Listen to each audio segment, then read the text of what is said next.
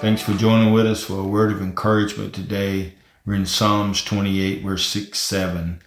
Miracles through prayer. Praise be to the Lord, for he has heard my cry for mercy. And the Lord is my strength and my shield, and my heart trusts in him, and I am helped.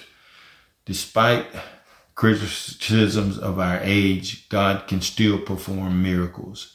Every time someone is healed in answer to prayer, God has performed a miracle. Every time we experience peace in our hearts after a time of tension and suffering, or when our grief finally becomes bearable, then a miracle has occurred. Hand your problems over to God in prayer today and wait on Him in faith. If there's nothing you need to do, do it without delay.